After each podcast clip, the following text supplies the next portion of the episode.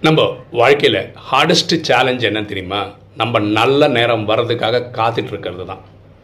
பாண்டவர்கள் அவங்களுக்கு ராஜ்யம் கிடைக்கிறதுக்காக பன்னெண்டு வருஷம் காட்டில் வாழ்ந்தாங்க. ஒரு வருஷம் மறைஞ்சும் வாழ்ந்தாங்க. அதுக்கப்புறம் மகாபாரத யுத்தம் பண்ணி தான் அவங்களுக்கு அவங்களோட அரசாட்சி கிடைச்சது. பொறுத்தார் பூமி ஆழ்வார்.